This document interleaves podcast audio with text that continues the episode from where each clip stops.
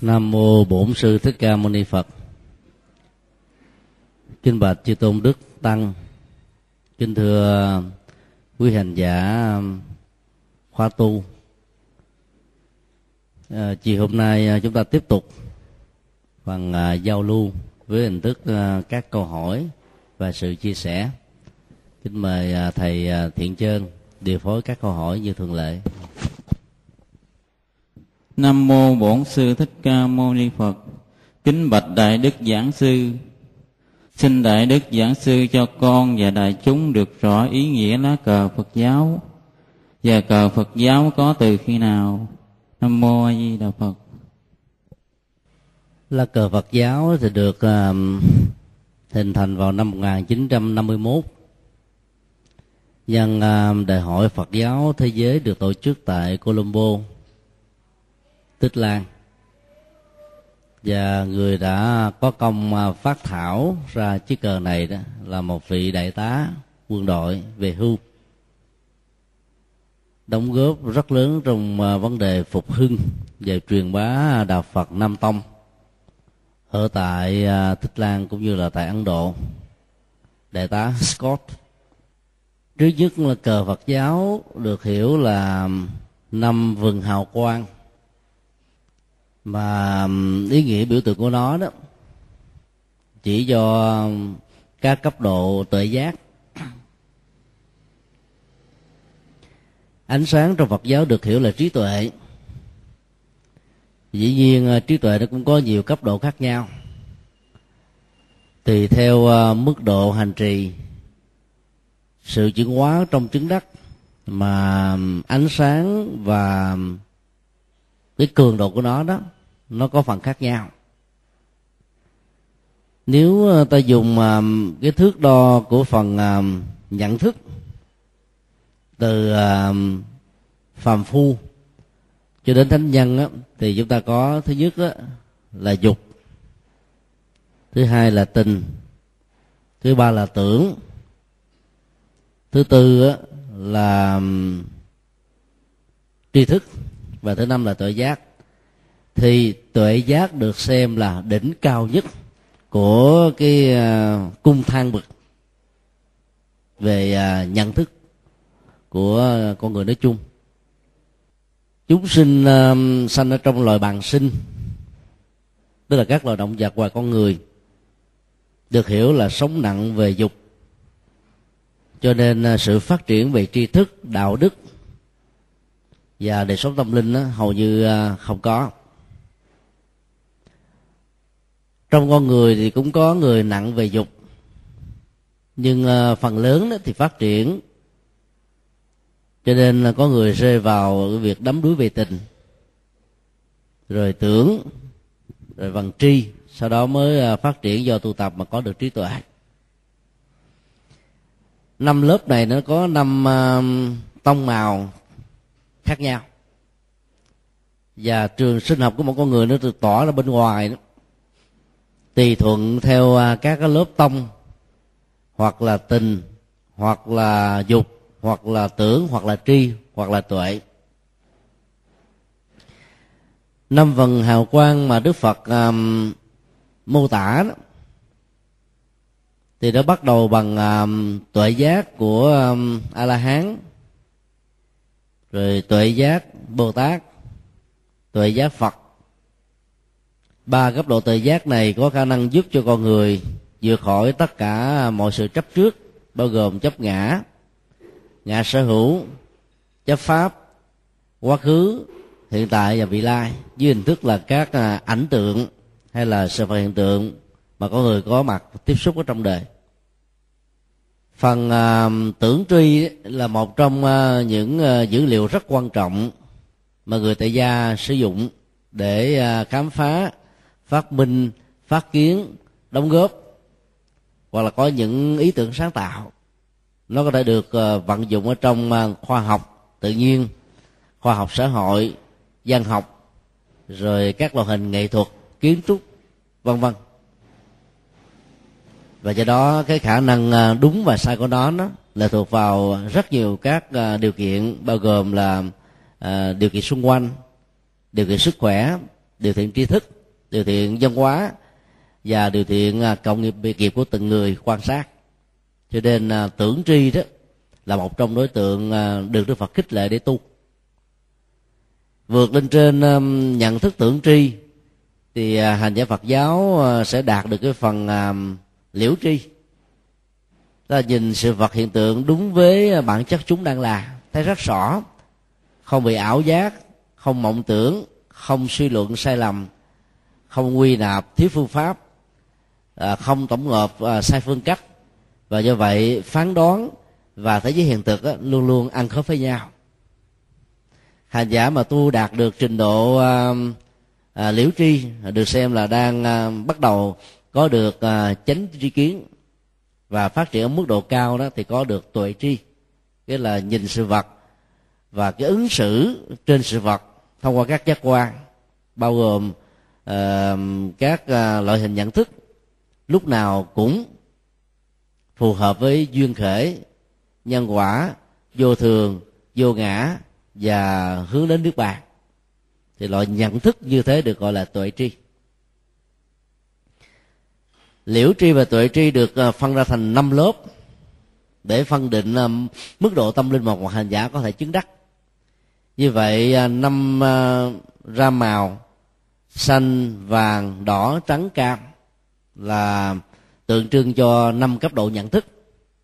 Từ phàm rồi dưới phàm là chúng sinh ờ, thuộc các loài động vật, rồi đến a la hán bồ tát và phật. Và do vậy ờ, khi mà sử dụng năm màu khác nhau để tượng trưng cho năm lớp nhận thức đó, và đỉnh cao nhất đó là tuệ giác đó, thì ta thấy là tất cả năm có trong một tức là mỗi chúng sinh đều có thể um, có gồm đủ năm loại nhận thức này. Và đỉnh cao nhất á, mà đức phật khuyên tất cả chúng ta hướng đến vẫn là tuệ giác đó cho nên năm trong một một thể hiện ra năm lệ thuộc rất nhiều vào biệt nghiệp hay là cộng nghiệp của mỗi chúng sinh. Từ um, ý nghĩa năm uh, cấp độ nhận thức có mặt ở trong uh, mỗi uh, loại hình chúng sinh lá cờ phật giáo còn biểu tượng cho sự hòa hợp của à, các à, trường phái sắc thái phật giáo khác nhau. Và cũng đều là thể nghiệm đang đi trên, đang hướng về, đang chứng đắc được giá trị à, giải thoát của niết bàn để loại trừ tất cả mọi nỗi khổ và niềm đau. Cho nên tu học theo phật giáo thì dầu ta đi theo pháp môn nào ta cũng phải biết thì bản chất ờ, của giáo pháp phật là thuần một vị mặn thôi. Còn nước đó đó, nó là nước sông. Sông gì, ao gì, hồ gì, rạch gì. Thậm chí là những cái ờ, mương, nó ờ, không còn là quan trọng nữa, mà phải được xóa khi mà cái nguồn nước chính đã giao tiếp với biển cả. Khi thấy các trường phái phật giáo mà chỉ thể hiện ở mức độ giải thoát và an lạc hạnh phúc đó, thì ta thấy là các phương tiện trải nghiệm và tu tập có khác nhau nhưng ờ, cứu kính đạt được cũng là một. Thì mỗi hành giả thực tập theo pháp môn của mình sẽ không có ờ, cảm giác rằng ờ, pháp môn mình là số một. Và các môn khác á, là thứ yếu. Là bởi vì bỏ đi một ram màu nào trong năm ram màu thì không còn là lá cờ phật giáo nữa. Cũng như các sắc thái của các giáo pháp phật đó nó cũng như thế.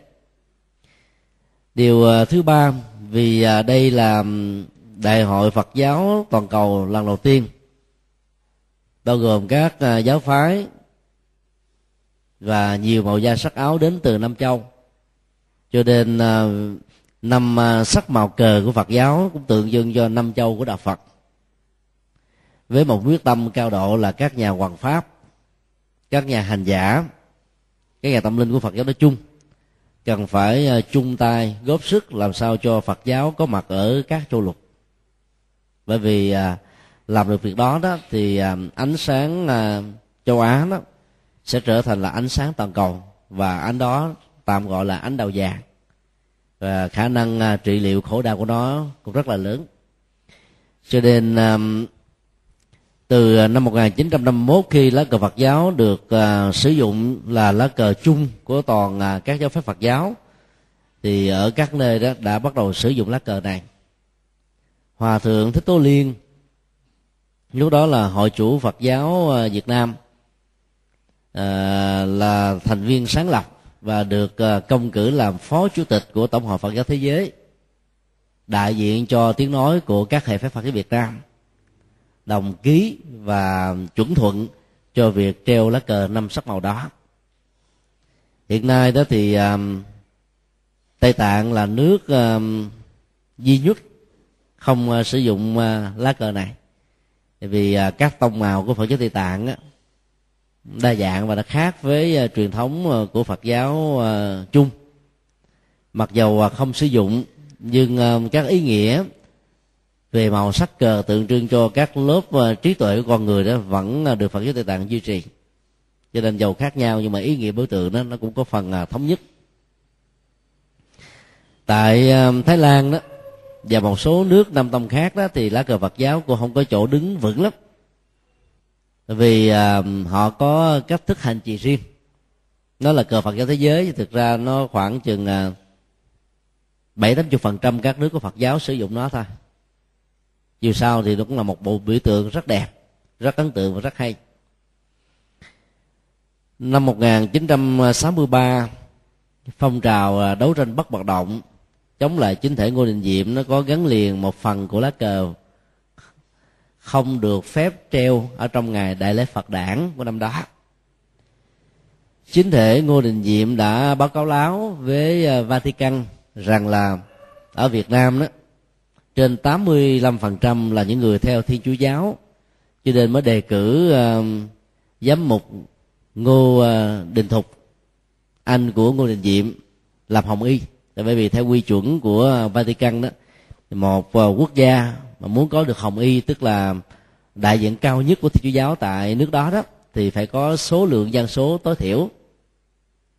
Vì uh, muốn chứng minh sai điều đó là đúng cho nên à, chính thể của đình diệm phải buộc hạ hết tất cả các lá cờ phật giáo treo.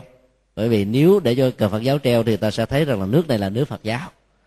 Thì cái việc mà dựng ngô đình thục lên làm à, à hồng y đó sẽ à, bị thất bại. Do vì cái tham vọng đó và do vì đặt cước ở trên nền tảng của sự sai sự thật mà chính thể ngô đình diệm nó đi từ cái sai lầm này đến sai lầm khác và dẫn đến cái bạo động tôn giáo rất lớn là muốn triệt tiêu đạo phật ra khỏi bản đồ hình chính của việt nam.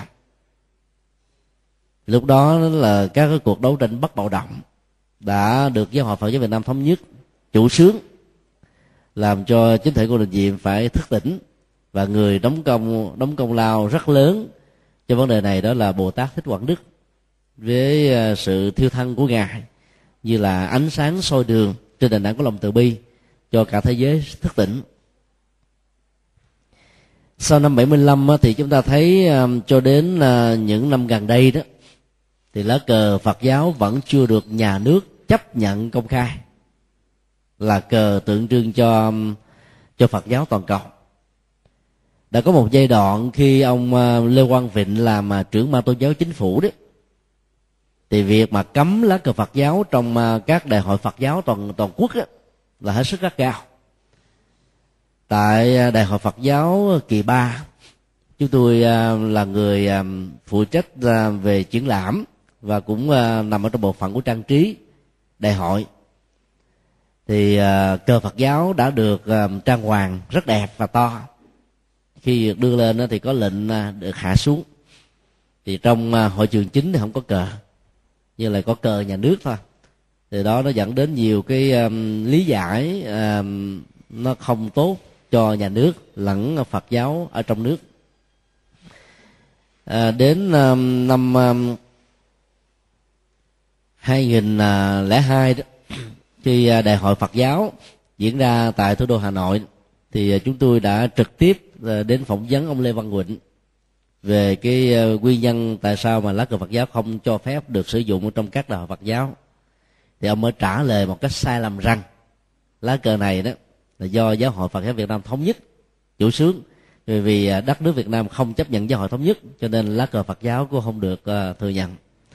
Chúng tôi mới nhắc ông lại rằng là cái sự kiện um, lá cờ phật giáo được thành lập vào năm 61 năm 1951 á, là một sự kiện quốc tế ai cũng biết và việc hiểu sai cái niên đại và uh, à, đơn vị chủ sướng đó, dẫn đến tình trạng nghiêm cấm nó đó thì nó bất lợi cho cả Phật giáo lẫn ờ, chính phủ về phương diện quản trị tôn giáo. Thì ờ, ông ờ, không trả lời được. Lúc đó thì báo giác ngộ đã đưa nguyên nhân cái phần phỏng vấn về lá cờ này. Lúc đó chúng tôi ký tên là thích chân từ. Điều đó cho thấy là khi mà những nhà lãnh đạo um, tôn giáo mà hiểu sai về nguồn gốc của lá cờ đó thì dẫn đến những tình trạng là cấm cho treo đến năm 2008 um, à, khi à, đại lễ Phật đản Liên Hợp Quốc được à, Ủy ban tổ chức quốc tế Liên Hợp Quốc và chính phủ Việt Nam đồng tình tổ chức tại thủ đô Hà Nội. Thì với tư cách là tổng thư ký của Ủy ban tổ chức quốc tế, chúng tôi đã vận động rất mạnh để cho cờ Phật giáo được chính thức treo. Và đó là lần đầu tiên, ta thấy là lá cờ này được công khai treo ở tại um, uh, hội trường uh, trung tâm hội nghị quốc gia nơi mà tổ chức uh, APEC uh, cấp uh, chính phủ ở mức độ cao nhất. Và lá cờ Phật giáo đó cũng uh, có cơ hội tung bay uh, khắp các ngã đường ở tại thủ đô. Và đây là một cái dấu hiệu rất đáng mừng à, các tỉnh thành Phật giáo miền Bắc đó cũng nhân cơ hội đó mà à, treo các lá cờ Phật giáo. Và từ năm ngoái đến năm nay đó thì các đại hội Phật giáo ở các cấp tỉnh thành đại hội thường niên đó hoặc là ở cấp quận huyện đó đã bắt đầu được cơ hội treo một cách rộng rãi hơn. Mặc dù trước đây đó nó đã từng được treo. À, tùy theo cái mối quan hệ giữa ban trị sự của tỉnh thành với lãnh đạo chính quyền ở địa phương. Vào năm 2008 là chính thức. Và sự kiện chính thức đó được đó là bởi vì à, hội đồng trị sự à, với dân bản của hòa thượng tổng thư ký à, ký Ờ, khích lệ cho các tự viện và các ban trị sự treo lá cờ này một cách rộng rãi. Và ban tổ chính phủ lúc đó là không có một, cứ một cái phản đối nào. Và từ đó nó trở thành một cái đà rất là tốt. Sự ra đời của nó vào năm chín ờ, năm 1951 mà cho đến năm 2008 mới chính thức cho được treo thì quá muộn màng. Thì vẫn còn hơn không. Ý nghĩa về ờ, xã hội đạo đức tâm linh của lá cờ rất lớn. Mà nếu không treo nó đó thì um, nó sẽ giảm mất đi rất nhiều các giá trị biểu tượng. Cho nên uh, chúng tôi um, luôn luôn giữ quan điểm là trong các cái hội nghị Phật giáo đó hay trong các chùa đó ta không nên treo cờ nhà nước dù là chính thể nào. Là bởi vì uh, hiến pháp không quy định như thế thì ta không treo chỉ có những ngày quốc khánh ngày độc lập những ngày nào quan trọng hiến pháp quy định các chùa treo cờ thì ta hãy treo. Còn bình thường những ngày còn lại ta không nên treo. Mà nếu có treo là treo lá cờ phật giáo thôi. Chúng tôi đã từng có quan điểm này à, tại hoa kỳ. Khi à, thuyết giảng ở các ngôi chùa thuộc các giáo hội khác nhau gần à, 10 giáo hội. Và chúng tôi đã từng gặp sóng gió khi có quan điểm tương tự. Và ở nước ngoài đó thì ta biết là cộng đồng người Việt Nam đó, đặc biệt là những người à, có à, cái gút mắt với chính thể hiện hành đó, thì thích treo lá cờ của chính thể Việt Nam Cộng Hòa và bang California cũng như một số bang khác của Hoa Kỳ đó chấp nhận lá cờ đó hơn là lá cờ đỏ sao vàng. Đó là vấn đề chính trị chúng ta không can thiệp vào.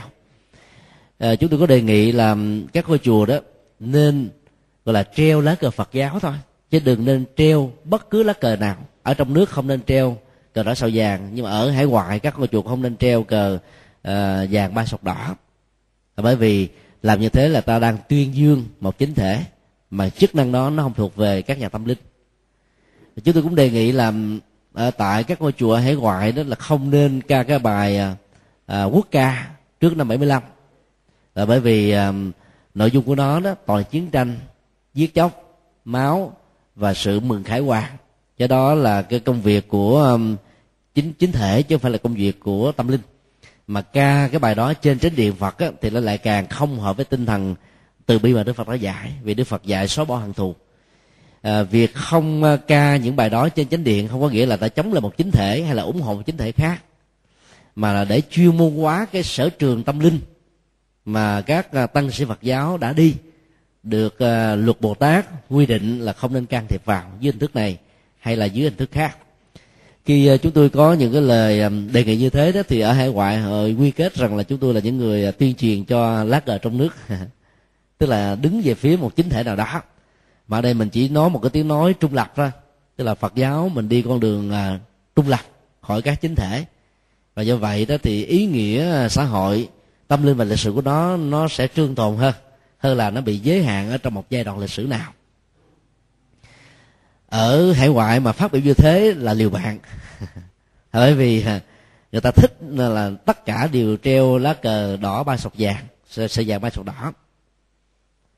Và chùa nào không treo đó được quy kết là đang làm chính trị nói tay với à, chính thể à, ở trong nước và gặp rất nhiều các khó khăn. Nhưng có một điều rất lạ và đó là một sự sắp đặt. Những người đi biểu tình chống đối các nhà chùa là những người thiên chúa giáo, giả dạng phật tử. Sách động các phật tử thiếu chiều sâu, hoặc là có hận thù với chính thể trong quá khứ. Cùng làm công việc này, nhưng nếu ta đến các ngôi nhà thờ của thiên chúa giáo và tinh lành của người việt nam ở hải ngoại, từ à, hoa kỳ đến úc, đến châu âu, không có ngôi nhà thờ nào treo lá cờ vàng ba sọc đỏ cả. Như vậy là chúng ta biết là cái bẫy này rất lớn làm như thế để cho phật giáo ở hải ngoại và chính ở trong nước đang gặp vấn đề. Và ngư ông đắc lại. trong khi đó thì thiên chúa giáo, đặc biệt là vatican, ngày và đêm nỗ lực bằng mọi cách khác nhau để thiết lập ban giao chính thức với chính quyền việt nam. Và nỗ lực đó đang gần kề sự thành công. Thì à, ở hải ngoại các đoàn thể thiên chúa giáo giấy bụi tung mù thông qua các phương tiện truyền thông mà họ nắm cán cân hết chín mươi mấy phần trăm để cho các tăng ni mới lập chùa, sợ rằng là chùa không có phật tử đi. Buộc phải treo lá cờ như thế và ca, cái bài quốc ca ở trong chánh địa phật mà nó vốn ngược hoàn toàn với đạo lý từ bi của phật giáo. Dĩ nhiên khi mà nói tiếng nói như thế này đó thì à, ta rất khó được sự đồng cảm. Bởi vì à, trong nhiều năm qua đó, cờ phật giáo không được treo chính thức ở trong à, các đạo phật giáo ai à, mạnh dạng thì treo thôi chứ còn không được khích lệ. Và ở một số nơi bị cấm nữa. Còn à, quốc ca trong nước là quốc ca hải ngoại vẫn được sử dụng ở trong các đại hội của mình. À, theo chúng tôi đó thì à, chỉ cần ca cái bài Phật giáo Việt Nam là đủ rồi. Còn à, hôm nào ta tham dự những cái lễ hội do chính phủ tổ chức hay là chính quyền các cấp tổ chức á, thì họ có bài quốc ca. Mình ở đó mình bắt nó chỉ phải uh, ca theo thôi còn cái công việc này không phải là chức năng của các nhà quan truyền Phật pháp. Chỉ như khi có tiếng nói như thế đó thì cũng dễ dàng bị hiểu lầm và lý giải sai. Cho nên trong à, bài à, pháp thoại chúng tôi chia sẻ tại uh, đại tùng lâm vào năm 2006 bố thách đố đối với Phật giáo Việt Nam đó đã từng bị quy kết rất nặng. Và những cái bài quy kết chúng tôi là chống chính thể trong nước trong khi đó ở hải ngoại thì nói rằng là chúng tôi là cánh tay nói dài của trong nước đã được à, phổ biến à, gần như là hầu hết các ngôi chùa ở tại thành phố Hồ Chí Minh và 55 tỉnh thành thuộc cấp ban trị sự nói những lời lẽ rất là nặng để um, gây cái sự cô lập và cái um, ảnh hưởng tiêu cực đối với cái người đã mạnh dạng uh, nói tiếng nói theo cái cái cách suy nghĩ riêng của mình cho nên à, biểu tượng của cờ Phật giáo bao giờ cũng là hay. Vừa là các lớp hào quang tức là tội giác của Đức Phật. Vừa tượng trưng cho các sắc màu tông môn pháp phái của Phật giáo toàn cầu. Vừa nêu một cái cam kết là hãy quần rìu Phật giáo ở năm châu để cho à, ánh sáng Phật pháp nó có mặt khắp mọi nơi mọi chốn. Nhưng nếu mà ta không mạnh dạng làm việc đó hoặc là vượt qua những cái rào cản và những khó khăn á, để cho việc đó được thành tựu đó thì à, cái giới hạn của nó sẽ làm cho chúng ta khó có thể phát huy được đạo Phật ở mức độ cao nhất. Bài học lịch sử năm 63 là một điển hình. Giáo hội à, Phật giáo lúc đó đã thành công trong vấn đề à, đấu tranh để cho lá cờ được treo vào ngày Phật đản. Và bây giờ đó, từ năm 2008 chúng ta đã chính thức được treo lá cờ này. Đó là một cái nỗi vui mừng rất lớn của Phật giáo Việt Nam trong nước cho nên à, đừng bao giờ à, à, bất mãn bỏ cuộc hoặc là có những cái hành động cực đoan đối với chính thể này hay là chính thể nọ. Vì làm như thế thì phật giáo khó có thể phát triển được. Mà mỗi một nghịch cảnh đó, ta xem như là một cái à, bước ngoặt để giúp cho mình có được thêm một kinh nghiệm trong sự hành đạo à, đối với thuận và nghịch khác nhau. Để từ đó ta có được những bài học rất là có ý nghĩa cho sự thành công. Nếu không ở hiện tại thì cũng trong tương lai. Nhân sự kiện hỏi về ý nghĩa của lá cờ chúng tôi cũng uh, nói sơ qua những uh, hình ảnh được sử dụng của nó ở hải ngoại cũng như là trong nước để chúng ta cùng tham khảo thêm. Xin đi câu hỏi khác. Nam mô bổn sư thích ca mâu ni phật. Kính bạch đại đức giảng sư xin đại đức cho chúng con và đại chúng được biết tượng đức phật đản sinh được tạc vào lần đầu tiên vào năm nào. Và ý nghĩa của tay trái chỉ trời, tay phải chỉ đất, cũng như ý nghĩa chỉ tay phải chỉ trời, tay trái chỉ đất là như thế nào, bạch giảng sư cho chúng con được biết. Nam mô a di đà phật. Đức phật đản sinh um, vào năm 624 trước uh, Chúa Giêsu ra đời niên đại này thì được phần lớn các à, giáo phái Phật giáo chấp nhận. Nhưng uh, theo truyền thống của Phật giáo Tích Lan mà hiện nay ảnh hưởng đến uh, Thái Lan, Lào, Campuchia đó thì niên đại đản sinh đó muộn đi một năm. Xin lỗi uh, uh, uh, sớm hơn một năm. Xin lỗi muộn hơn một năm đó là 623 ngoài uh, hai niên đại khá phổ biến này đó vốn được dựa vào tác phẩm uh, chúng thánh điểm ký tức là cứ mỗi một năm đánh dấu à, một lần. Và do đó mà ta có được cái à, niên đại ra đề cũng như là thành đạo rồi à, nhằm niết bàn của đức phật. Thì à, các nhà học giả trên toàn cầu đó có độ sai lệch về niên đại đôi lúc đến cả trăm năm sở dĩ mà các nhà học giả sai lệch các trăm năm đó là vì à, ta dựa vào các nhân vật lịch sử. Ví dụ như là vua a xà thế Mahavira, người à, sáng lập ra đạo Kỳ Na, và một số à, nhân vật quan trọng khác để xác định niên đại của Đức Phật. Thì sử liệu Ấn Độ và sử liệu dân học và tôn giáo của tại Ấn Độ cũng chênh lệch nhau lắm. Dựa vào lịch sử của các vị vua, các triều đại đó thì cái bộ trên lệch nó cũng gần đến 80 năm à, từ đó thì các truyền thống Phật giáo đó không bận tâm về sự à, khác biệt lớn này mà chỉ dựa vào à, dân hậu Phật giáo để xác định hoặc là 624 hoặc là 623 trước Tây lịch thôi. Sự kiện uh, mô tả Đức Phật uh, tay phải chỉ trời, tay trái chỉ đất đó có từ thời điểm nào thì không ai biết. Dĩ nhiên là nó có từ thời rất là xa xưa. Trong à, các à, bản văn cổ trong à, các bi ký trong các cái bức phù điêu trong các bức tranh còn lại tại Nepal và Ấn Độ đó thì uh, sự kiện mô tả Đức Phật đản sinh đó nó có đầu khoảng thế kỷ thứ nhất thứ hai uh, trước Tây lịch à, với hình thức là tay chỉ trời ta chỉ đất phân tích về góc độ lịch sử nó sẽ dẫn đến sự tranh luận. Không đi tới đâu. Do đó chúng tôi đề nghị là hãy phân tích dưới góc độ biểu tượng để cho ý nghĩa được hiểu ở mức độ sâu sắc hơn có giá trị về phương diện hành trì hơn. Dĩ nhiên đức phật là người thuận tay phải cũng giống như à, phần lớn chúng ta. À, khi thuận tay phải đó thì à, cái gì ở cái thế chủ động á thì nó sẽ là cái chính. Cho nên à, dơ lên trời là tay phải mà dơ xuống dưới đất là tay trái. Đó là về cái à, cái thế thuận của con người để tạo ra cái cái thế chỉ trời và chỉ đất. Cái này nó không đáng để chúng ta bận tâm. Tại sao ở, ở trên trời phải là tay phải còn dưới đất là tay trái? Phần lớn ờ, các dân kiện Phật giáo thì không có ờ, lý giải về ý nghĩa là tại sao phải và trái trong tình huống này.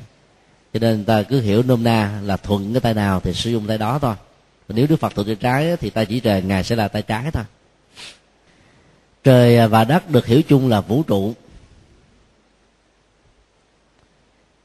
Và nếu ta phân tích cái sự kiện đó gắn liền với cái câu giả thuyết rằng đức phật đã nói, thiên thượng, thiên hạ duy ngã độc tôn, vô lượng sanh tử, ư kim tạng hỷ, thì nó được hiểu là câu tuyên bố về vai trò tối tôn của đức phật trên hành tinh này, hay là trong vũ trụ bao la này.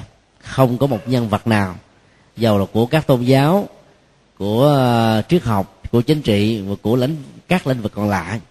Trải qua chiều dài của lịch sử, đức phật là số một ở trên đời thôi ta có thể hiểu một cách rất là nôm na rằng à, đó là lời ca tụng của các đệ tử ngài hay là những người khách quan đánh giá về cái công lao đóng góp của ngài. Và do vậy nó phải được hiểu rằng là uh, trong lúc đức phật thành đạo trở về sau hoặc là sau khi đức phật qua đời chứ ngay lúc mà ngài sinh ra chắc chắn rằng câu nói đó không thể nào có. Nhiều nhà phật học uh, lý giải rằng là những uh, nhân vật thăng đồng hay là thiên tài đó từ thuở nhỏ đã có những dấu hiệu khác thường. Thì bậc tuệ giác vô thượng như đức phật đó, việc sinh ra từ không phải của hoàng hậu Maya ta giữa trời chỉ đất mọi bước chân đi của hoa sen đỡ chân là chuyện rất bình thường. Lý giải như thế thì nó có giá trị về tính logic nhưng chưa hẳn là có giá trị chân lý. Bởi vì à, ta hiểu rất rõ là đức phật đó, sanh ra. Thiếu thời của ngài đó cũng ờ, có những cái dấu hiệu hưởng thụ ờ, dục lạc thế gian như là bao nhiêu người thế tục khác vì ngài là đông cung thái tử mà. Sau đó đi ờ, bốn cửa thành chứng kiến già bệnh chết lòng mà cảm thấy không an. Cho nên khi đi cái cửa thành thứ tư thấy một tu sĩ và lóe lên trong đầu một ý niệm là chọn con đường tâm linh để giải quyết nỗi khổ niềm đau về nhận thức về cảm xúc và về hành động của con người. Tốt hơn là làm vua trị vì thiên hạ mà chưa chắc là, là toàn dân được an vui. Thì như vậy ta thấy rất rõ là cái diễn tiến tâm lý của đức phật từ một thái tử cho đến một nhà trầm tư cho đến uh, nhà tâm linh rồi cho đến cuối cùng là nhà tuệ giác giải thoát tức gọi là phật. Nó trải qua một cái giai đoạn lệ thuộc vào cái suy nghĩ và cái hoàn cảnh mà ngài đã tiếp xúc. Nếu không gặp được à, à, tu sĩ ở cửa thành thứ tư chưa chắc đức phật đã chọn con đường đi tu đâu mà có thể chọn con đường là chuyển lên thánh vương. Do đó nếu ta hiểu từ góc độ lịch sử này đó thì đức phật cũng giống như là bao nhiêu người phàm khác và cuối cùng hơn chúng ta ở chỗ là ngài đã mạnh dạng từ bỏ cung vàng điện ngọc, cái ngôi vị quy quyền và thanh danh để trở thành một nhà tâm linh. Nhờ đó mà giúp không chỉ là dân tộc Sakya mà còn toàn dân Ấn Độ cũng như là năm châu bốn biển như bây giờ. Đó là một sự lựa chọn rất khôn ngoan. Và giá trị của sự lựa chọn này cũng rất là lớn. Do đó chúng tôi kính đề nghị là chúng ta nên tiếp cận Đức Phật dưới góc độ lịch sử hơn là Đức Phật tôn giáo vì Đức Phật lịch sử lúc nào cũng gần gũi chúng ta. Giống như là con người và hiện là con người, rồi để cuối cùng vượt lên trên con người. Khi ta thấy một à, nhân cách vĩ đại siêu phàm như vậy đó, ta có thể nảy sinh ý niệm rằng là nếu đức phật đã từng thành công trong lịch sử, thì ta đây nếu nỗ lực cũng có thể có những thành công một cách tương tự. Cho nên giá trị của những bài học và sự noi gương theo đó cao hơn là nghĩ rằng là đức phật đã thành phật rồi rồi từ cõi trời đau lệ xuống từ đây đâu sức đà xuống à, quá thân làm con người thể hiện tức là giả vờ đóng kịch hưởng thụ à, các khoái lạc. Rồi cũng trải qua cái đời sống vợ chồng có con sau đó cảm thấy nhàm chán mà đi tu để cho tất cả chúng sinh khác bắt chước theo. Thì thì ý nghĩa xã hội và sự nô gương của nó không cao. Chúng ta có thể đưa ra lý do biện hộ rằng vì đức phật đã là phật giả dạng đóng kịch là người phàm cho nên ngài làm được. Còn chúng ta là người phàm từ thở lọt lòng chúng ta không thể nào làm được. Và do đó chúng ta được quyền không trở thành phật được quyền không tu để trở thành bồ tát được quyền không tu để trở thành các a la hán cho nên uh, uh, cách lý giải đức phật đản sinh dưới góc độ thị hiện đó nó có cái hay và nó cũng có những cái sở đoạt của nó. Còn uh, góc độ đức phật lịch sử bao giờ cũng là bài học phấn đấu mà tất cả chúng ta có thể trở được à, trở thành được ngày mấy chục phần trăm hay là trọn vẹn một trăm phần trăm. Từ góc độ lịch sử như có lần chúng tôi đã chia sẻ tại giảng đường này đức phật không thể nào sanh ra từ không phải của hoàng hậu vì cái hông trái hay không phải không phải là cái cơ quan để sự sống được nảy mặt do đó ta không thể gán ghép các cái à, thần thân thoại quyền thoại vào và phải buộc hiểu nó dưới góc độ biểu tượng. Tại vì thay vì mô tả một bậc giác ngộ siêu phàm, có mặt trên cuộc đời này bằng ngôn ngữ, nghĩa đen chữ trắng thì nó trở thành là bình văn hóa, không hấp dẫn. Người ấn độ có phong cách đó là thích sử dụng ngôn ngữ biểu tượng, mà việc giải mã nó, buộc ta phải đặt trên nền tảng văn hóa của nước này, thì mới có thể dẫn đến các ý nghĩa và chiều sâu. Còn mà không, tiếp cận với một văn bản dưới góc độ biểu tượng mà lý giải nó, dưới góc độ nghĩa đen, thì chẳng khác nào ta đánh đồng cái mặt trời đó, giống như một cái dĩa có ánh sáng hết. Từ đó bản bản thân của mặt trời phải là một cái dĩa, mà nó là một hành tinh đang vận động. Rồi có mức độ phát quang 24 trên 24 chứ không phải là 12 giờ. Chiếu sáng 12 giờ ban đêm, như chúng ta đã ngộ nhận từ góc độ quan học và thời gian quan sát về não cho nên um, thay vì nói là sự có mặt của đức phật trong cuộc đời mang lại sự cát tường hạnh phúc và giác ngộ giải thoát thì người ta nói là sanh từ không phải vì quan niệm bên phải là cát tường trong nền văn hóa của ấn độ. Cho nên à, một trong những biểu tượng bày tỏ lòng tôn kính phật được kinh điển mô tả mà chúng ta thường đọc mỗi ngày đó à, từ chỗ ngồi đứng dậy vạch áo bài vai phải vì bên phải tượng trưng cho kiết tường thì cũng cùng cái mô tiếp đó thì người ta mới ờ, mô tả là đức phật sanh ra không phải, thay vì nói là sự sanh của đức phật làm lợi lạc, hạnh phúc cho số đông, cho chư thiên và là người, đó là mô tả theo cái này chỉ chắn, không hấp dẫn. Thì nhiều tôn giả trong quá khứ của chúng ta, trong quá trình biên tập là thích mô tả rằng là ngài sanh từ phía không phải. Và ta chỉ giờ chỉ đắc để nói cái câu nói như thế. Thực ra, bản thân của cái quá trình phấn đấu của ngài từ một đông cung trở thành nhà tìm kiếm tâm linh, trở thành là bậc đại giác ngộ thì đã là một sự kiết tường cho cuộc đời này rồi. Và dĩ nhiên cái hình ảnh đó đã làm cho ngài đó, mỗi bước chân đi đó mang lại sự thanh tịnh cho cuộc đời, trang nghiêm phật độ ở ta bà và xây dựng cực lạc ở ngay trong đời sống à, hiện thực. Cho nên à, ngôn ngữ biểu tượng mô tả là từng bước chân đi có một hoa sen nở ra để để chân. Hoa sen không thể nở trên đất được, vì vườn lâm từ đi đó này bây giờ nếu ai đã từng à, có mặt ở tại ấn độ hoặc là nepal sẽ thấy rất rõ đó. Nó là một cái vườn mà không hề có nước. Nó không có nước lấy đâu có hoa sen mọc. Mà đức phật mà sanh ra từ cái, cái hoa dưới đất nó nở lên như thế là nó quyền thoại không à. Mà đức phật mà giờ có à, nhỏ con như chúng tôi đi nữa thì cũng phải là gần ba ký. Cho nên đó đức phật đó là người có 32 tấn tốt 80 vẻ đẹp. Chiều cao đức phật là khoảng một thước 95 thì đức phật tối thiểu phải 4 ký thì cái hoa sen mà có lời hoa thiên trúc đi nữa, thì cũng không thể nào mà đỡ được. Một cậu bé 4 ký, chắc chắn là không thể.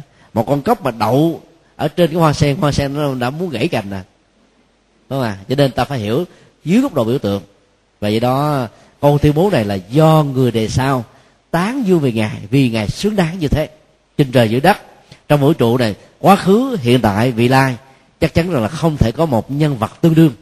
Ngài xứng đáng ngồi riêng một chiếu so với các nhà sáng lập ra các tôn giáo, các minh triết ở trong cuộc đời. Với niềm tin và lòng kính phục ngài, chúng ta có thể tuyên bố như vậy, mà không sợ là bị hớ, hay là mèo khen mèo dài đuôi, hay là học trò khen thầy là xuất sắc. Vì hiện thực, bao giờ vẫn là giá trị chân lý. Do đó à, lý giải cái câu à, nói biểu tượng thành là câu nói nghĩa đen chỉ trắng sẽ làm cho chúng ta hiểu sai vấn đề từ lịch sử trở thành là một quyền thoại. Và do vậy đó nó sẽ khó có thể có chỗ đứng vững ở trong bối cảnh của ngôn ngữ học và triết học trong uh, thời đại hiện nay. Rất nhiều giảng sư uh, cố tình lý giải cái chữ ngã đó là cái tôi của mặt na với bốn biểu dượng ngã si ngã kiến ngã mạn ngã ái. Cái tôi là nguy hiểm nhất tức là lái nó qua một hướng khác mà. Trên trời dưới đất này cái tôi là là tối tôn nhất cái tôi là xấu nhất cái tôi là đáng ghét nhất. Cái tối tôn theo cái nghĩa mà nghĩa bóng đó để muốn thấy uh, rằng là muốn được an vui hạnh phúc thật sự thì phải chịu qua cái tôi. Nội dung và cách lý giải như vậy thì hấp dẫn nhưng mà nó không có ngữ cảnh. Trong khi đó trong uh, Bali thì uh, Đức Phật đã sử dụng đại từ nhân xưng ngôi thứ nhất. Chứ tôi đang chỉ cho chính bản thân ngài chứ không phải là cái tôi của à, của ngã. Mà cái tôi của ngã là atman phải không ạ? À, còn cái tôi của chủ thể nhân sư ngồi thứ nhất á, gọi là ahamkara. Cho nên hai cái này nó khác nhau hoàn toàn. Và do vậy việc lý giải rằng cái tôi ngã mạng cống cao là xấu nhất á, nó không có cơ sở đứng vững được.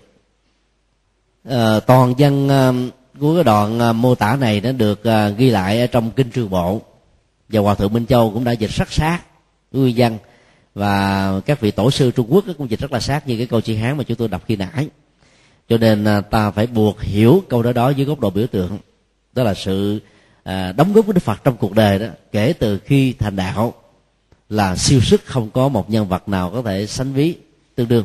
Nhưng bảo rằng là đức phật nói câu nói đó khi ngài mới lọt lòng là chuyện không thể tin được mà cũng không thể có được.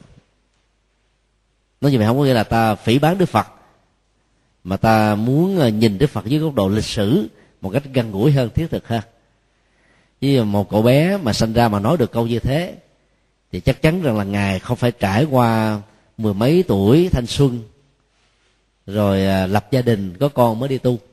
Chính vì thế mà đại thừa đã có một cái quan điểm lịch sử khác hoàn toàn với nam tông. Ở chỗ đức phật đi tu ở tuổi 19 tức là ngài à, vừa ở tuổi thanh xuân là đã à, từ bỏ cuộc đời rồi. Chứ không còn à, màng gì đó vì là thể hiện mà cho nên giả vờ đóng kịch thôi. Do đó tuổi 19 là đi tu. Do vậy là có đến uh, uh, 5 năm uh, tầm đạo 6 năm khổ hạnh. Cho nên là cái tuổi và thành đạo của ngài nó cũng khác với năm truyền. Còn năm truyền thì cho rằng là ngày 29 tuổi mới đi tu. Và 6 năm sau thì thành đạo. Ở tuổi 29 mà mới đi tu á thì uh, bên Bắc Tông không chấp nhận. Nghĩ rằng là Đức Phật đã hưởng cái dục lạc của thế gian đến cả 29 năm là nhiều quá. Như vậy Đức Phật không phải là người thể hiện được thể hiện là ở có chừng mực thôi. Cho nên là tiếp xúc theo văn bản dưới góc độ của lịch sử và đặc biệt là kinh điển Bali đó thì chúng ta thấy là con số 29 là con số chuẩn nè. là bởi vì Đức Phật à, lo cho xã tắc quê hương cho nên không màng đến cái việc lập gia đình. Còn những người mà lo cho bản thân mình á 18 19 tuổi là đã có con rồi còn ngài là không màng đến vì ép buộc lắm thì ngài mới lập gia thất. Và sau một năm vừa có đứa con là lập là ngài đã từ giả ra đi. Vì ngài bản chất không muốn lập gia đình mà bị ép buộc thôi vì không muốn làm cha khổ cho nên bắt đầu chỉ mà chiều theo ý của cha để đánh lạc hướng về cái khuynh hướng trở thành một nhà tâm linh của đức phật về sau này. Chúng tôi cho rằng là tiếp cận góc độ lịch sử như vừa nêu nó có một cái nhìn là, là thiết thực hơn. Và khi mà ngài đến 29 tuổi mới bắt đầu giác ngộ thì nó có cái mô tiếp về tâm lý và nhận thức ăn khớp với cái tuổi mới lọt lòng. Có nghĩa là cũng uh, tỏ ra những cái tiếng khóc đầu đề qua qua qua giống như bao nhiêu người khác là chuyện rất là bình thường. Bởi vì cái phản ứng ờ, của cơ thể do sự thay đổi đột ngột cái nhiệt lượng ở trong bụng mẹ và ở bên ngoài mà nhất là sanh ở ngoài giường chứ không phải là trong một cái phòng là thuận lợi như là các cái nhà à, nhà nhà nhà nhà, nhà thương um, từ vũ như bây giờ. Cho nên chắc chắn là cái đau đó nó phải lớn hơn cái đau bình thường. Nhưng mà giờ ta không muốn mô tả như thế. Ta muốn ca ngợi đức phật cho nên ta mới nói là đức phật nói câu như thế này. Đạo lý của đức phật ngoài tứ diệu đế là một khám phá vô cùng lớn để có ý nghĩa cho nhân loại. Thì học thuyết vô ngã về phương diện vật lý học cũng là một cái phát minh cực kỳ có ý nghĩa cho các nhà khoa học hiện đại về phương diện tâm lý học thì nó là thái độ khiêm cung, để chúng ta không chấp vào các thành quả do chính mình tạo ra. Chúng ta trở thành là cái người rất là hài hòa với mọi thành phần khác trong xã hội. Nếu ta cho rằng là đức phật đã thật sự tuyên bố câu nói đó, trong lúc ngài mới sinh ra, thì không thể nào ăn khớp hai cái cung cung cách được. Từ nhỏ mà ngài cống cao như thế này thì lớn chưa chắc là ngài để trở thành một nhà kim cung. Nó ngược lại một trăm phần trăm với những gì mà ngài đã khám phá và trong kinh tương ưng đức phật còn tuyên bố một câu đức phật không phải là tác giả của chân lý. Tứ diệu đế mà chân lý đó đã có mặt. À, trước trước đức phật nó đã từng như thế. Đang thời đức phật nó cũng từng như thế. Và sau này nó cũng từng như thế vì chân lý là muôn đề đức phật chỉ là cái người tìm ra được con đường để đến được chân lý thôi chứ ngài không phải là tác giả của chân lý. Và do vậy à, ngài mới đưa ra một ánh dụ giống như là đi vào trong rừng tìm thấy một cái tòa lâu đài và phát cỏ quan để ờ, vẽ lại cái bản đồ cho người ta cùng đến đường để thưởng thức các bảo vật ở trong ờ, tòa lâu đài này. Còn kinh viên giác của đại thừa này nói câu là 49 năm thuyết pháp ta chưa từng nói một lời nào. Không phải là đức phật thiếu trách nhiệm về các tuyên bố hay là những lời dạy về tôn giáo và đạo đức của ngài, mà ngài phủ định tính tác quyền về chân lý. Vì ngài hiểu rất rõ rằng ngài à, không phải là sắc thọ tử hành thức. Sắc thọ tử hành thức không phải là ngài. Chân lý là của chung chứ không phải à, ngài được độc quyền về nó. Và ngài khích lệ tất cả chúng ta là phải từ bỏ tác quyền là vậy cho nên cái phong cách của ngài và cái câu tuyên bố đó là nó ngược nhau một trăm phần trăm. Cho nên đối chiếu nhiều văn bản và nhiều góc độ khác nhau chúng tôi vẫn ờ, thích tiếp cận đức phật dưới góc độ lịch sử và đề nghị tất cả chúng ta cùng tiếp xúc từ góc độ này ý nghĩa thiên liêng tôn kính phật vẫn còn được giữ y nguyên. Ý nghĩa xã hội và bắt chước như một bài học lịch sử đó từ từ gương đức phật đó, nó lại dễ dàng cho chúng ta thực hiện hơn. Còn xem đức phật là đóng kịch, giả vờ thôi, chứ thực tế là đức phật chưa từng ờ, hưởng thụ dục lạc, chưa từng lập gia đình, chưa từng ờ, có con, chưa từng ờ, từ bỏ gia đình, chưa từng đi tu. Mà đức phật trải nghiệm như vậy để cho chúng ta thấy rằng là giáo pháp là cao siêu thôi. Như là kinh đại thừa và đặc biệt là kinh đại pháp đức bàn đó thì ý nghĩa bắt chước nó sẽ bị giảm đi rất nhiều. Do đó um, chúng tôi uh, nghĩ rằng um, việc mà tiếp xúc và phân tích cái câu nói đó đó nó phải được đặt từ nhiều góc độ khác nhau chứ đừng nên đặt từ góc độ của uh, uh, của than thoại và cái quyền bí. Thì um, chúng ta cảm thấy là dễ học ở đức phật ha. Dĩ nhiên uh, chư tôn đức và quý phật tử có thể có cái nhìn khác. Và chúng tôi cũng xin là xác định rõ khi mà lý giải góc độ lịch sử đó chúng tôi không hề có dụng ý là đả phá đức phật à, đả phá các bậc tổ sư à, hay đả phá các kinh điển mà chỉ muốn trình bày cái quan điểm cái nhìn độc lập của mình.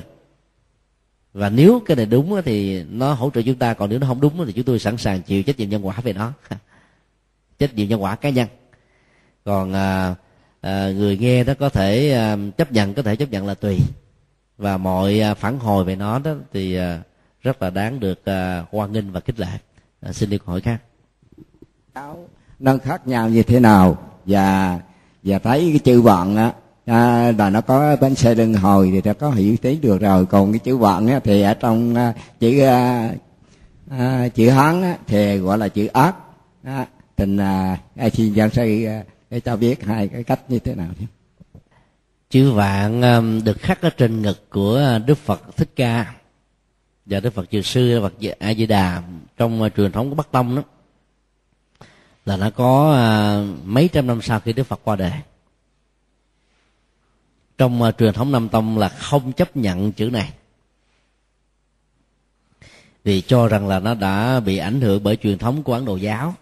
Trong uh, các tôn giáo của ấn độ như là bà la môn kỳ na và một số giáo phái khác đó cũng sử dụng chữ dạng này. Cái hình thù của chữ dạng ở trong đạo phật thì nó khác với cái chữ uh, na ná của ờ, đức quốc xã do hitler uh, sáng chế. Cái chiều uh, của chữ dạng của hitler đó là theo cái chiều thuận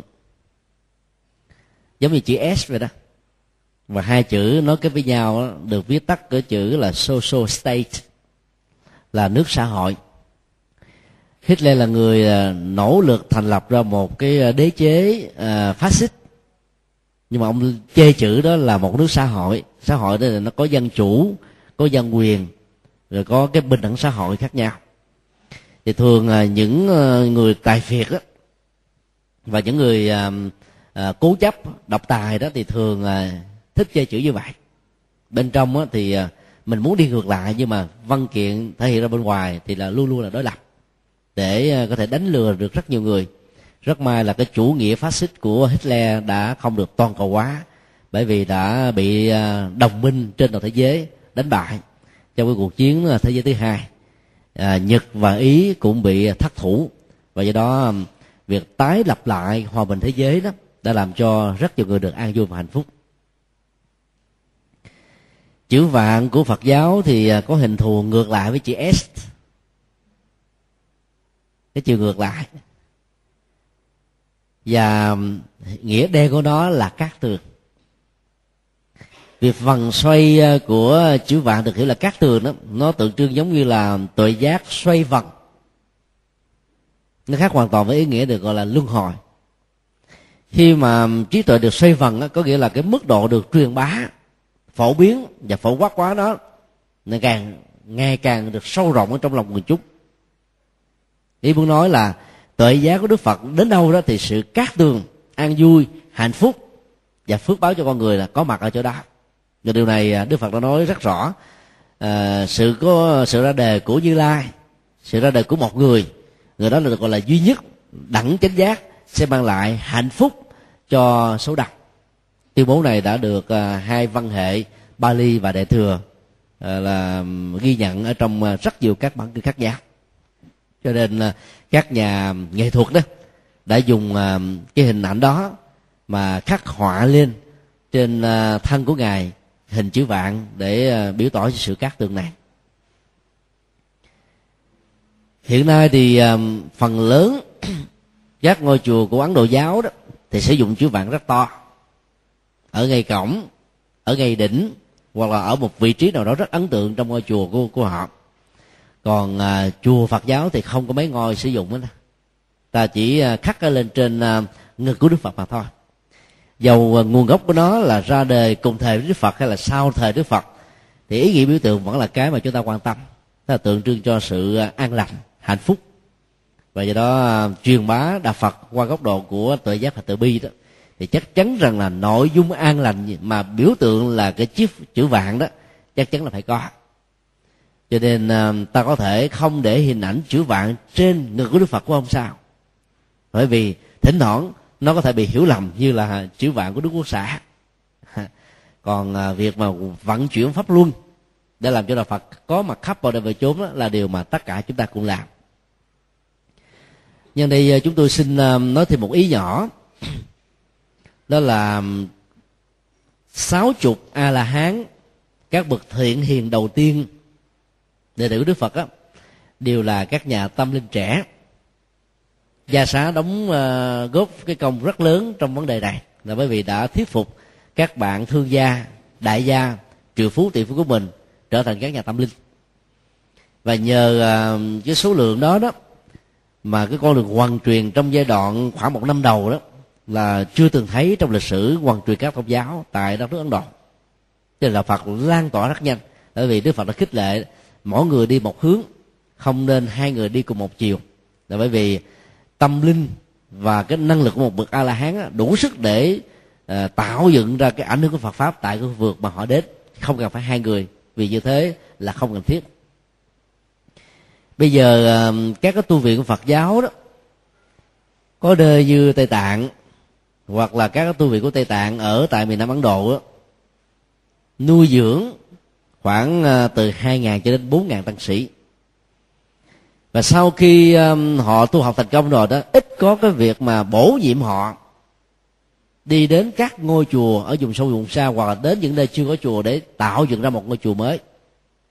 Mà nếu như là cả một cuộc đời mấy ngàn tăng sĩ mà ở trong một ngôi chùa chứ để tu không thì chúng tôi thấy là nó ủ ích lắm tu nó có một giai đoạn, có thể là 5 năm 10 năm 15 năm 20 năm.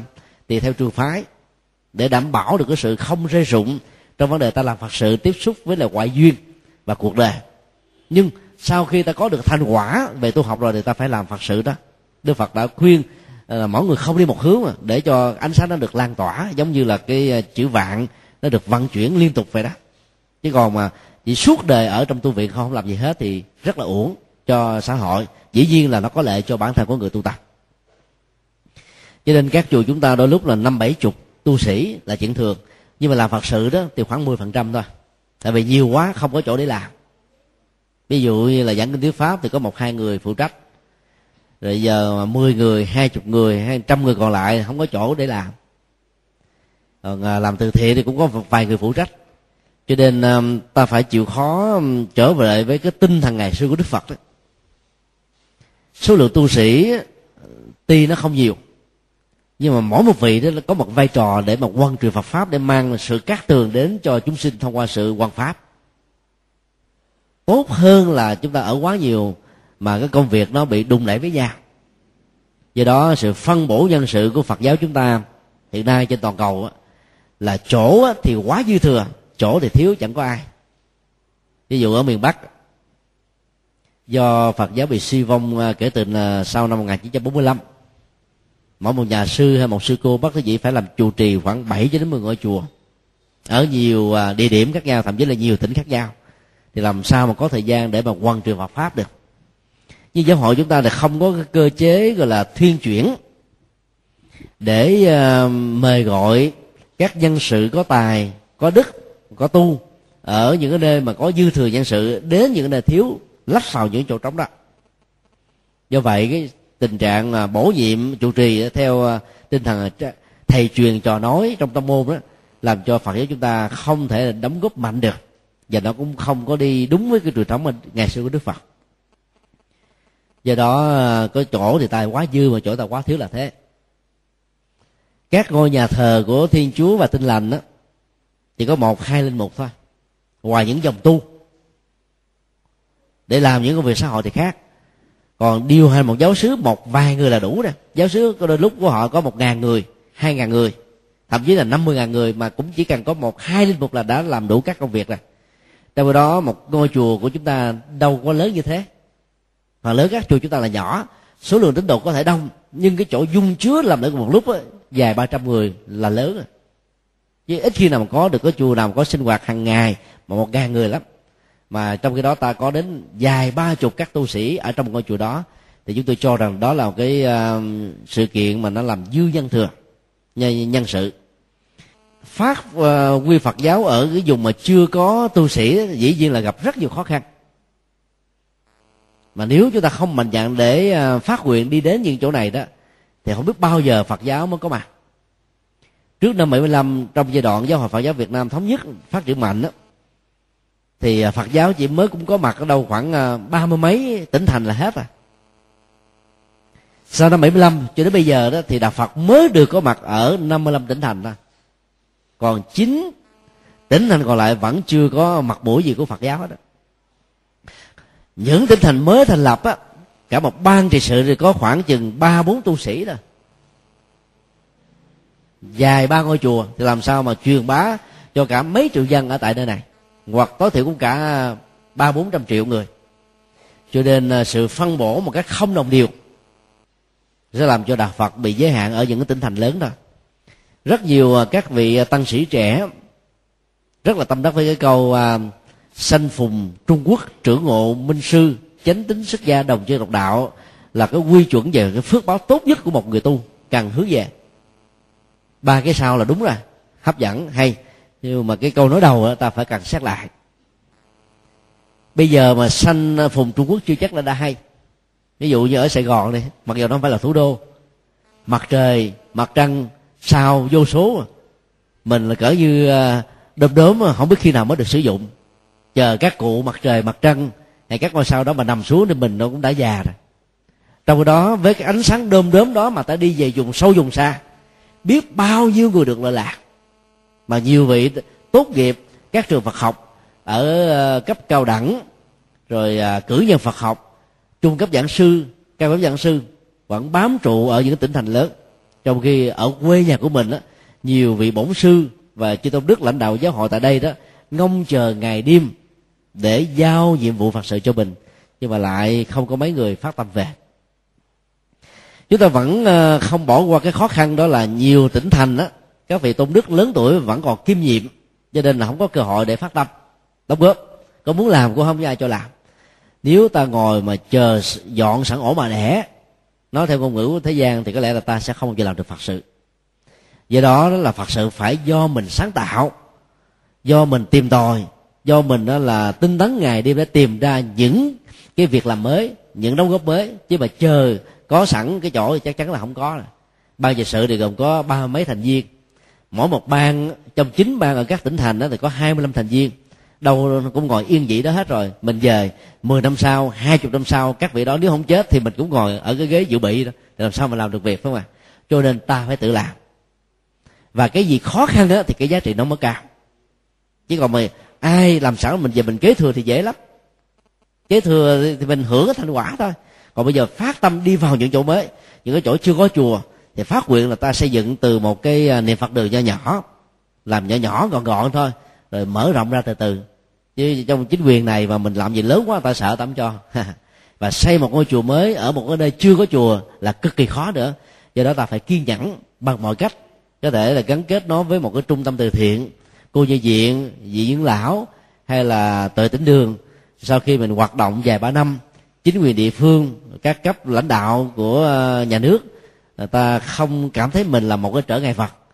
Rồi có thiện cảm với lại ờ, ở địa phương thì dần già ta đổi cái trung tâm đó trở thành một cái ờ, tỉnh thất, rồi thành cái ngôi chùa không khó khăn lắm.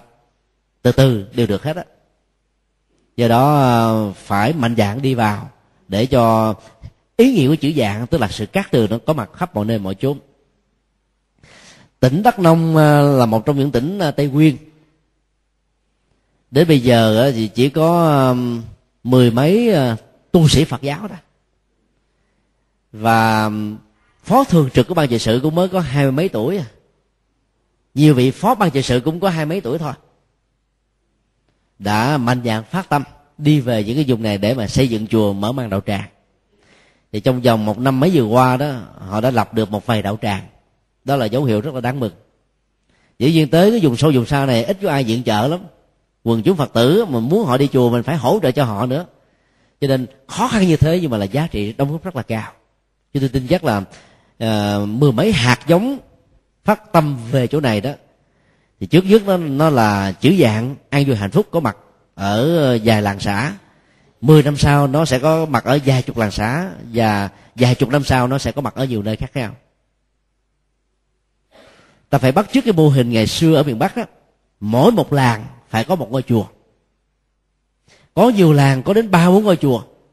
Cho nên mới có cái câu thành ngữ là đất vua, chùa làng, phong cảnh bục đất thời đại nào cũng thuộc là cái ờ, giới lãnh đạo chính quyền nè, của vua trong thời kỳ phong kiến ờ, của nhà nước trong thời kỳ sau chủ nghĩa.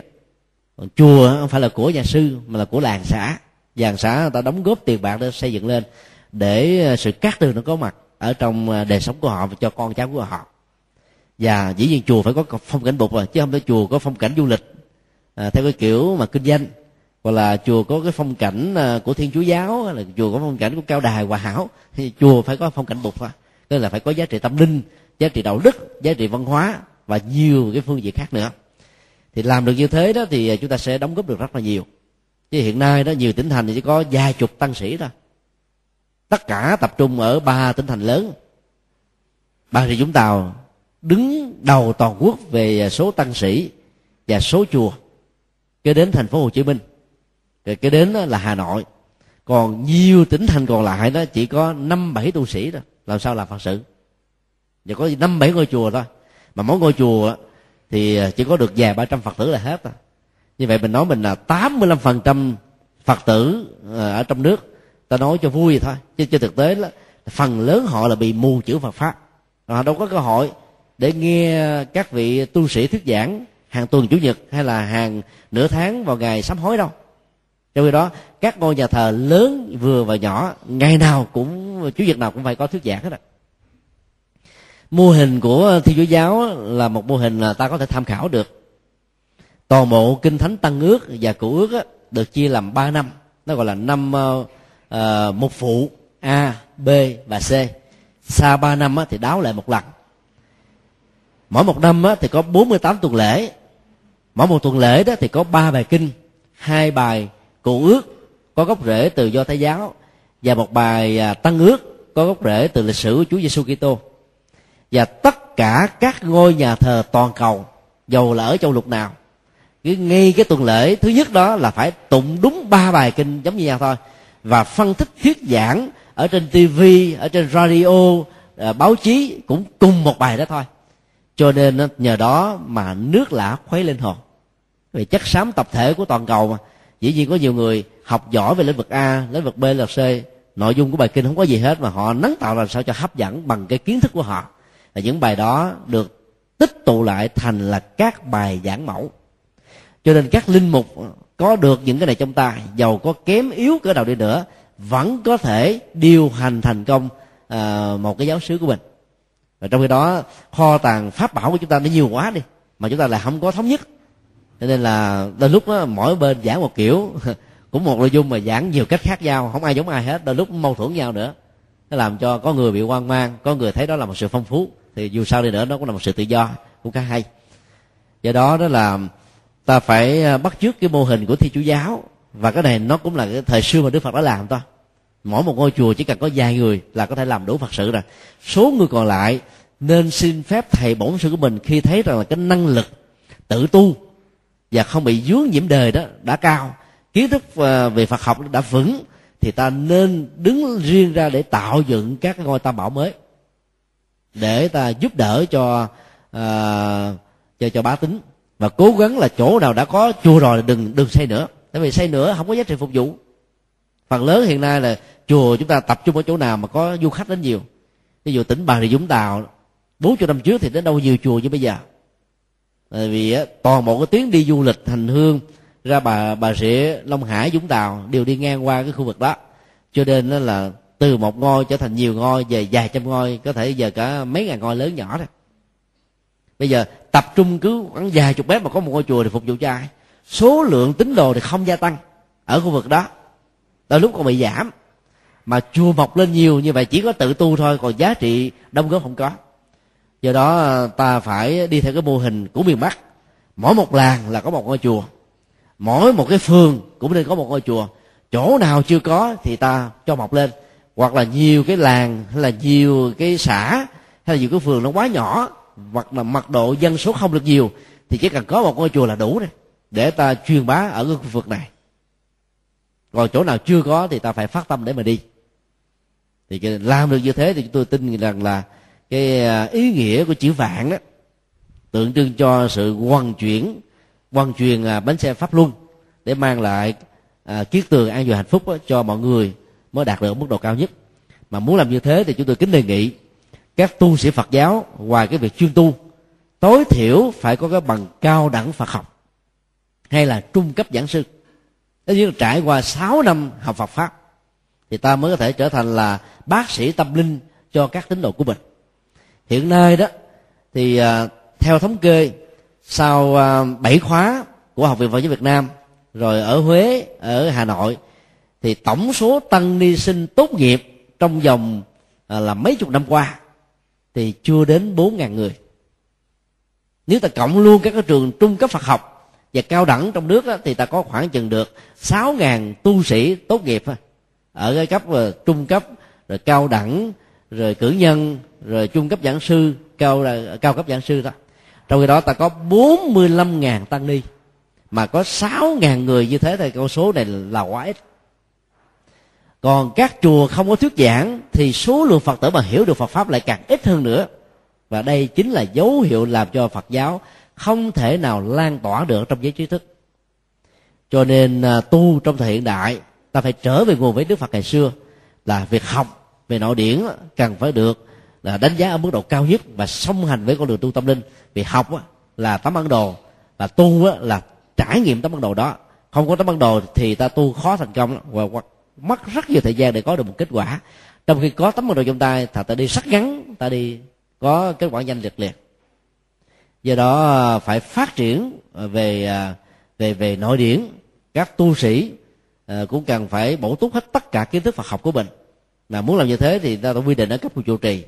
Trụ trì mà không có cao đẳng, nếu trong vòng 10 năm mà không có được cái bằng đó, thì phải bổ nhiệm người khác ra. Chứ mà không, mê tín gì đó sẽ được truyền bá. Vì hiện nay các chùa ở vùng quê, do vì những cái khó khăn, khách quan, phần lớn các nhà sư là không được học Phật pháp đến đến chốt thì làm sao Phật giáo phát triển được? Cho nên muốn là sự cát tường có mặt trong quần chúng thì ta phải phát triển Phật giáo thông qua con đường à, dấn thân xã hội. Mà muốn dấn sang xã hội tốt đó, thì cái việc mà bồi dưỡng kiến thức Phật học đó, phải được đưa lên tầm quan trọng mũi nhọn hàng đầu. Vì đó à, trong à, chín uh, ban ngành của các lên thành 10 ban ngành của toàn quốc thì chúng tôi cho rằng là viện nghiên cứu ở cấp toàn quốc và các trường Phật học trực thuộc ở ban giáo dục và ban hoàng pháp á, phải đóng vai trò mũi nhọn này. Và kế đến là từ thiện và văn hóa. Còn à, một cái ban à, tăng sự đó là hỗ trợ cho vấn đề tu tập nội bộ. Rồi đó là cái cốt lõi để cho à, những hành giả đi con đường hoàng pháp hay là giáo dục là từ thiện văn hóa có thể đóng góp mà không bị rơi rớt ở trong quá trình tiếp xúc với cuộc đời. Thì đó là một vài à, chia sẻ. Hôm nay à, bữa nay thì chỉ có ba câu hỏi vì nói hơi dài. Cho nên là cũng đã kết thúc cái ờ, buổi ờ, ờ, giao lưu ngày hôm nay. À, rất kính mong tất cả chúng ta cùng suy nghĩ nhiều hơn về những vấn đề vừa được đề nghị để mỗi người chúng ta đóng góp lớn cho vấn đề truyền bá Phật giáo. Và ai có khả năng đó thì nên cắt năm mười ngôi chùa khác nhau càng nhiều càng tốt. Cắt xong là có thể đề nghị là thỉnh mời à, một vị nào đó về để được ban trị sự ở tỉnh đó bổ nhiệm thì Phật pháp mới được ờ, lưu bố còn nếu chúng ta hài lòng với cái thành quả cái chùa kế thừa thầy tổ mình để lại đó thì ờ, hết cả kiếp người này ta cũng không làm thêm được nhiều cái khác. Và như thế là thiệt thòi cho phật giáo đồng nghĩa là thiệt thòi cho quần chúng nói chung. À, xin kính hồi hướng và kết thúc tại đây.